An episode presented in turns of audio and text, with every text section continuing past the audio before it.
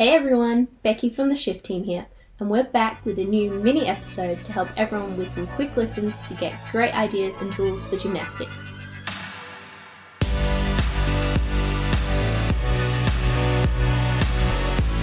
Six steps to improve anterior pelvic tilt in 2021. In this mini podcast episode, Dave discusses exactly how to improve overarching and anterior pelvic tilt he talks about mobility and strength issues and effective exercises to help solve this problem. What's up, everybody? Welcome back. My name is Dave Tilley, and today on the episode, we're going to chat all about anterior pelvic tilt or pretty much an overarching of the pelvis. So, if you're someone who kind of has a big arch in your back, or when you watch your lifts, or when you work out, you can't really seem to get yourself in a better position and your ribs down, your core in position, uh, we're going to talk about today. We're going to chat about you know flexibility work. We're going to talk about strength work. We're going to talk about some technique work. So stick around and make sure you dive deep into it with us. I think this is something I deal with a lot when we kind of talk with athletes or when people ask me questions on DMs or emails or things like that. And I think it's a common thing that people deal with, and it's, it's oftentimes a little bit too simplistic of what people make it out to be. You know, I think people say like, "Oh, you have an arch, like just do these two things and fix it, and like all of a sudden you're all better." And the reality is, is that it's not that easy. Just like we've talked about with other things in the channel, it's really important that you understand the underlying reasons why you might have something, and realize there's many possible factors that go into you know why someone can or cannot overarch or tuck their pelvis or stuff like that. The first thing we want to always talk about when I and I always do these videos is you have to have some sort of a screen. So we're going to talk about some different different areas of the, the hips and kind of the low back that we can work on. But if you're just kind of blindly trying to fix these things without realizing there's maybe like 10, 15 different factors that go into why you can or cannot have more or less of an arch in your pelvis, you really might be spending a lot of extra time wasted trying to go through these things. Always work with a medical provider or always do some self screens that we have on the channel or that we'll talk about today. Always try to make that a priority because it might be the case that you're really spinning your wheels and you're getting frustrated when you might only have one or two things to work on versus like a seven or eight thing routine that you do every day and kind of take a lot of time of your workout. Make sure you screen, but when we talk about things, again, I brought back uh, the lovely stick figures on the left here. Um, people have said those are the highlight of some of the videos, so thanks so much for dealing with my terrible handwriting sometimes. But when you think about an anterior pelvic tilt, what we're looking at is someone who position of, of overarching of the pelvis, and there's a lot of things that go into that that might be a factor, right? Instead, it's not a terrible thing to have an overarched pelvis. Problem is when somebody gets kind of stuck in that position or they can't posteriorly tilt their pelvis to maybe make their back feel a bit better or get themselves in a better position to do some skill work when they're lifting, when they're doing gymnastics, circus, um, just overall athletes in general. I work with a lot of like baseball athletes too, or sprinting athletes, and people who really have this large tilt have a problem with this, maybe in hamstring pain when they sprint. What we'd like to see is someone who has the ability to get more neutral, right? A little bit of an arch is actually normal for our lower back, but the person who has the ability to kind of get into that rounded posterior tilt or a hollow position, we call it in gymnastics, kind of has the ability to freely move between those,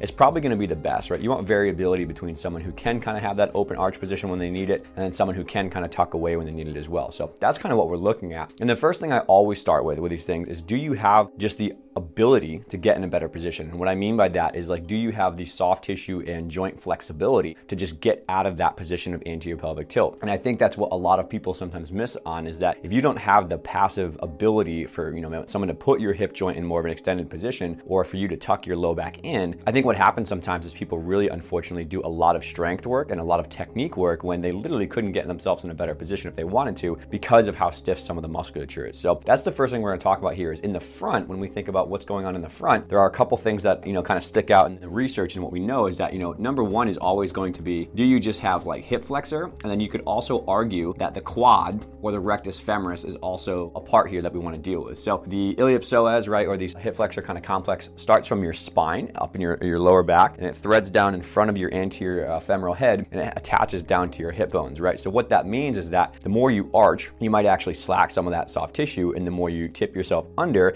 and you extend your hip, you're going to stretch that soft tissue. So if someone has a lot of stiffness in their hip flexors, their iliopsoas, right, they may not be able to get their hips into a rounded position because of the stiffness. Vice versa, you know, the rectus femoris actually does cross two joints, the knee and hip as well. So sometimes you can have someone who does have extremely stiff quads, and instead of them not being able to do like, you know, a flexibility test, sometimes they have kind of a top-down pull where the stiffness actually pulls their hips down into that rotated uh, anterior pelvic tilt position, and maybe that's something going on too. So we've talked about this in the other channel channel and we can check out these videos, but uh, a Thomas test is a very easy way to check this out. You just lay on your back, hug one knee, and you see if you can get your leg down. If your knee can bend past 90 degrees and your hip can get fully open to the table, you have a passing test, but sometimes that's not the case. I would check hip flexors and quads first. Again, most people stop there and they say, oh, my hip flexors are fine. It must be something else. Let's go work strength work. But there's actually something on the other side of the joint, and actually the most commonly missed one here related to the inside and outside movement of the hips, right? So in the back, up top here, is gonna be the lower back, right? A lot of times people have very overactive or stiff uh, lumbar paraspinals. And this is usually not something that's, you know, too foreign. It kind of makes sense, you know, but it's a little bit of a chicken or the egg scenario, right? Do you kind of live in a pelvic tilt because of the front and it makes your low back get really toned up? Or maybe you just don't have the best awareness when you lift. Maybe you don't understand how to use your glutes properly and your upper back properly. So you depend on a, a lower back. And those back muscles can get very, very stiff, right? And overworked, and they can become stiff as well, cause some sort of mobility restriction. And, you know, I'm not trying to say here that, you know, just because you work your quads or you work your low back, that your muscles are like stuck in a crowbar position and you can't get them out. What I'm saying is that the tendency to work these muscles over and over and over sometimes increases the tone of those muscles and they have a tough time going in the opposite direction. So if your hip flexors or quads are extremely stiff and limited, it might be hard to go the other way into hip extension. If your lower back is extremely stiff and toned up all the time, it might be hard for you to go the other way and round into a flatter position of your lower back and stretch those areas, right? And I get this a lot with, again, sprinting athletes like track and field or uh, baseball athletes sometimes, gymnasts, the aerialists that I work with, circus people that I work with, all of that, they, they tend to have that pattern of very overextended position. If you do have some very stiff uh, lower back muscles, you can just screen that out by saying, if you go on hands and knees, can you do a cat camel motion and actually round your lower back? If you don't have any lumbar curve reversal, so there's it just goes from really arched to flat or neutral,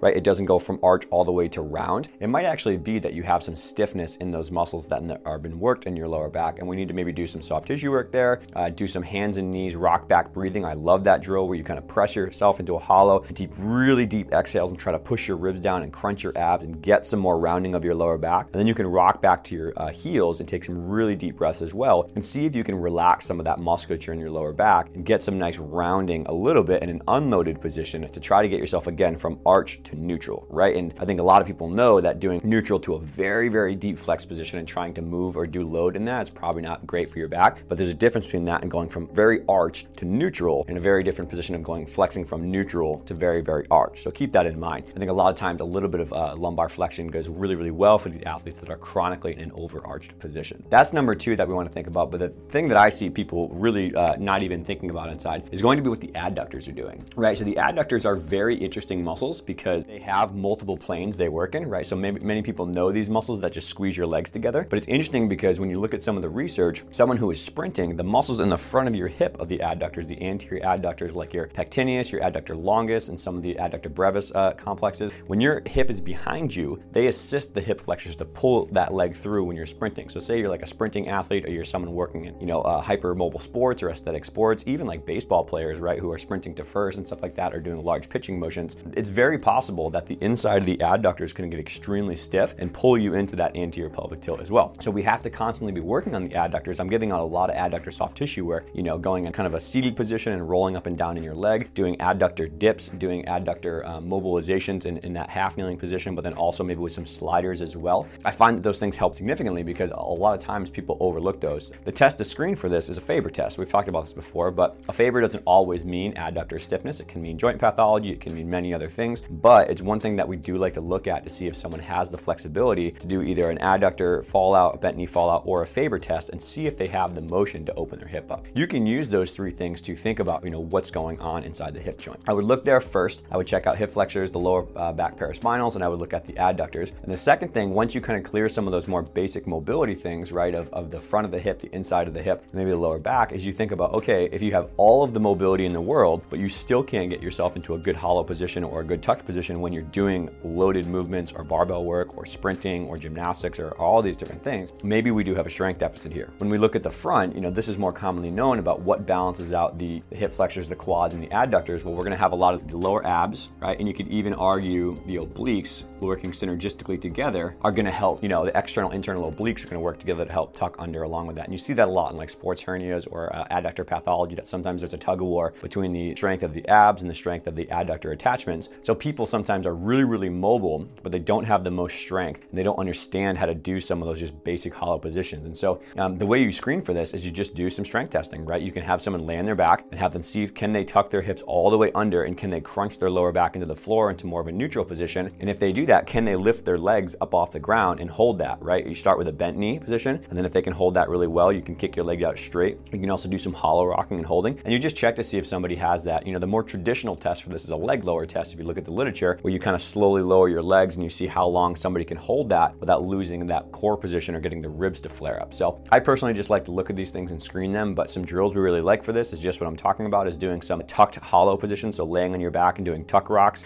uh, doing some leg lower drills where you're kicking one leg out doing some bicycles, just working on a hollow hold. A basic hollow hold I think is really, really good for many, many athletes to work that lower abs, to work the ribs being depressed and try to think about how do I breathe on top of that, right? So thinking about hollowing under, squeezing the core nice and tight, and then kind of putting the legs out straight. And we'll have much more videos on kind of uh, in-depth core training that we're gonna have coming up because it was requested. I think just basic lower abs and oblique strength is very, very important, right? Obviously we can do a lot of side plank work, some suitcase carry work, stuff like that to work on the stiffness of the external obliques, but it's all about working these into a pattern where we're keeping the hips tucked under and we're using both our core, uh, but then also what we'll talk about next is gonna be some of the glute work, right? So that's the second piece here is obviously the opposite of the anterior tilt mechanism is gonna be the glutes to tuck the hips back. So the glute max, but then we'll also talk about some of the uh, glute medius external rotators. You know, just traditional direct glute training, I think sometimes is missed in some people's programs. They're really good at squatting and even hinging. Obviously, it gets a little bit of the glutes, but it's very uh, hamstring dominant as well. But what we're trying to get at is direct glute training. So I really like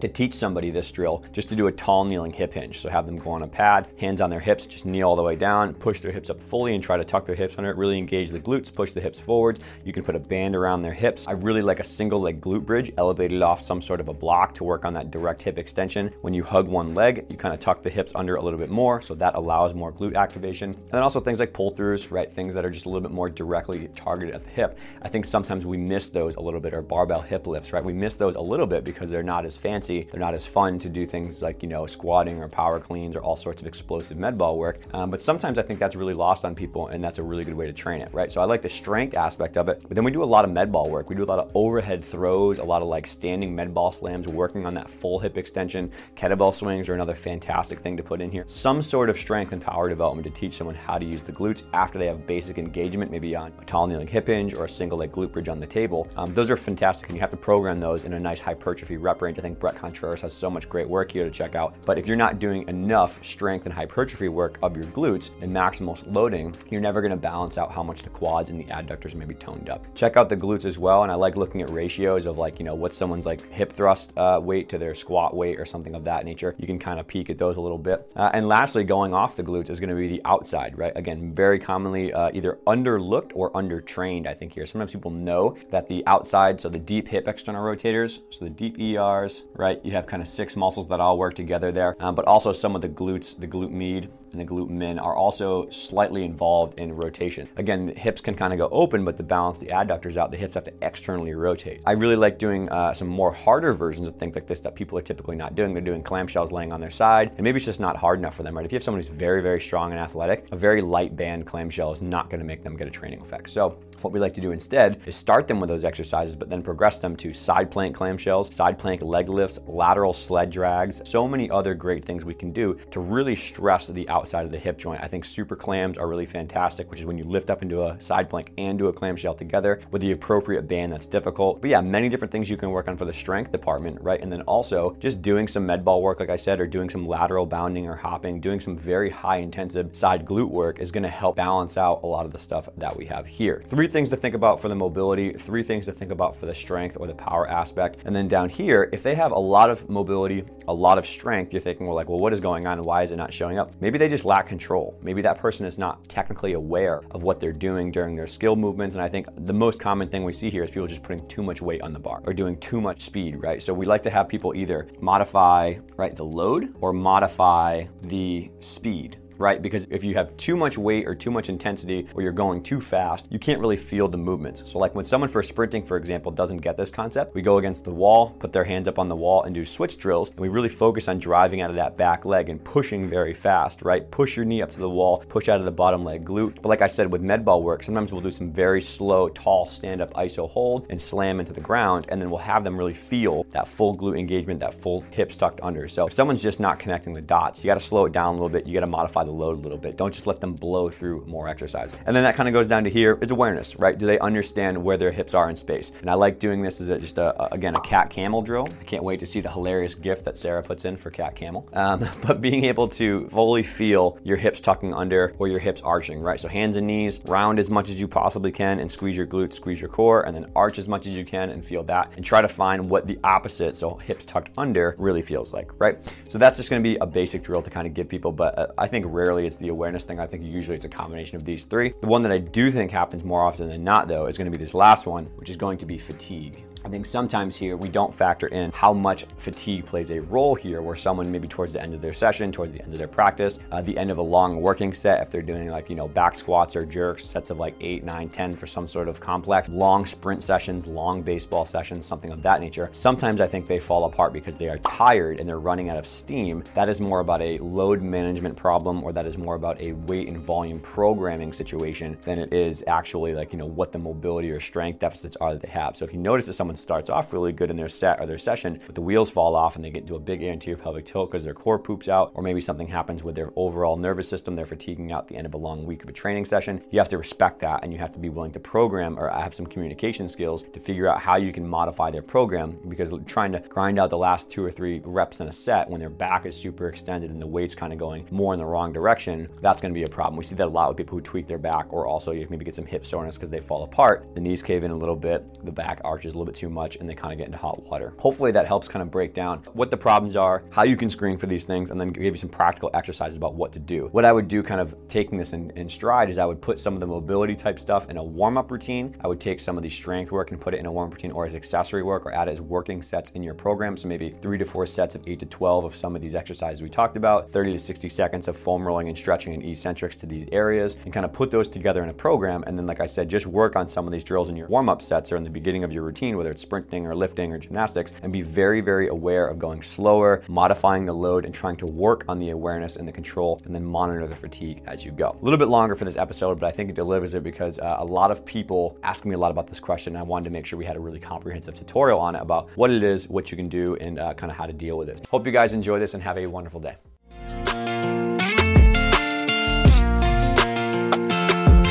Hopefully, you enjoyed this mini podcast episode. Let us know if it was helpful and if you have any suggestions of what you'd like to learn about next.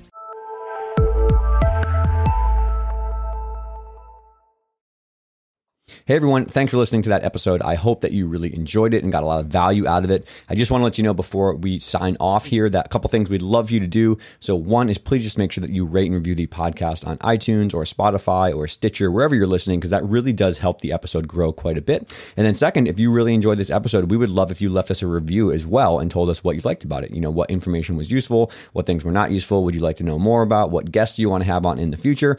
And then also, as you kind of go about your day, if you found something really useful, just toss it up on social media. We love to hear from people on Instagram or Twitter or, you know, all the different websites that they're using for social media. Facebook is great too. But yeah, let us know what you like because honestly, the podcast comes from people who just tell us what they're finding useful. And that's how we create the next set of content. So yeah, tag us in the podcast or tag us online, whatever you're doing, and uh, let us know what you think. Thanks.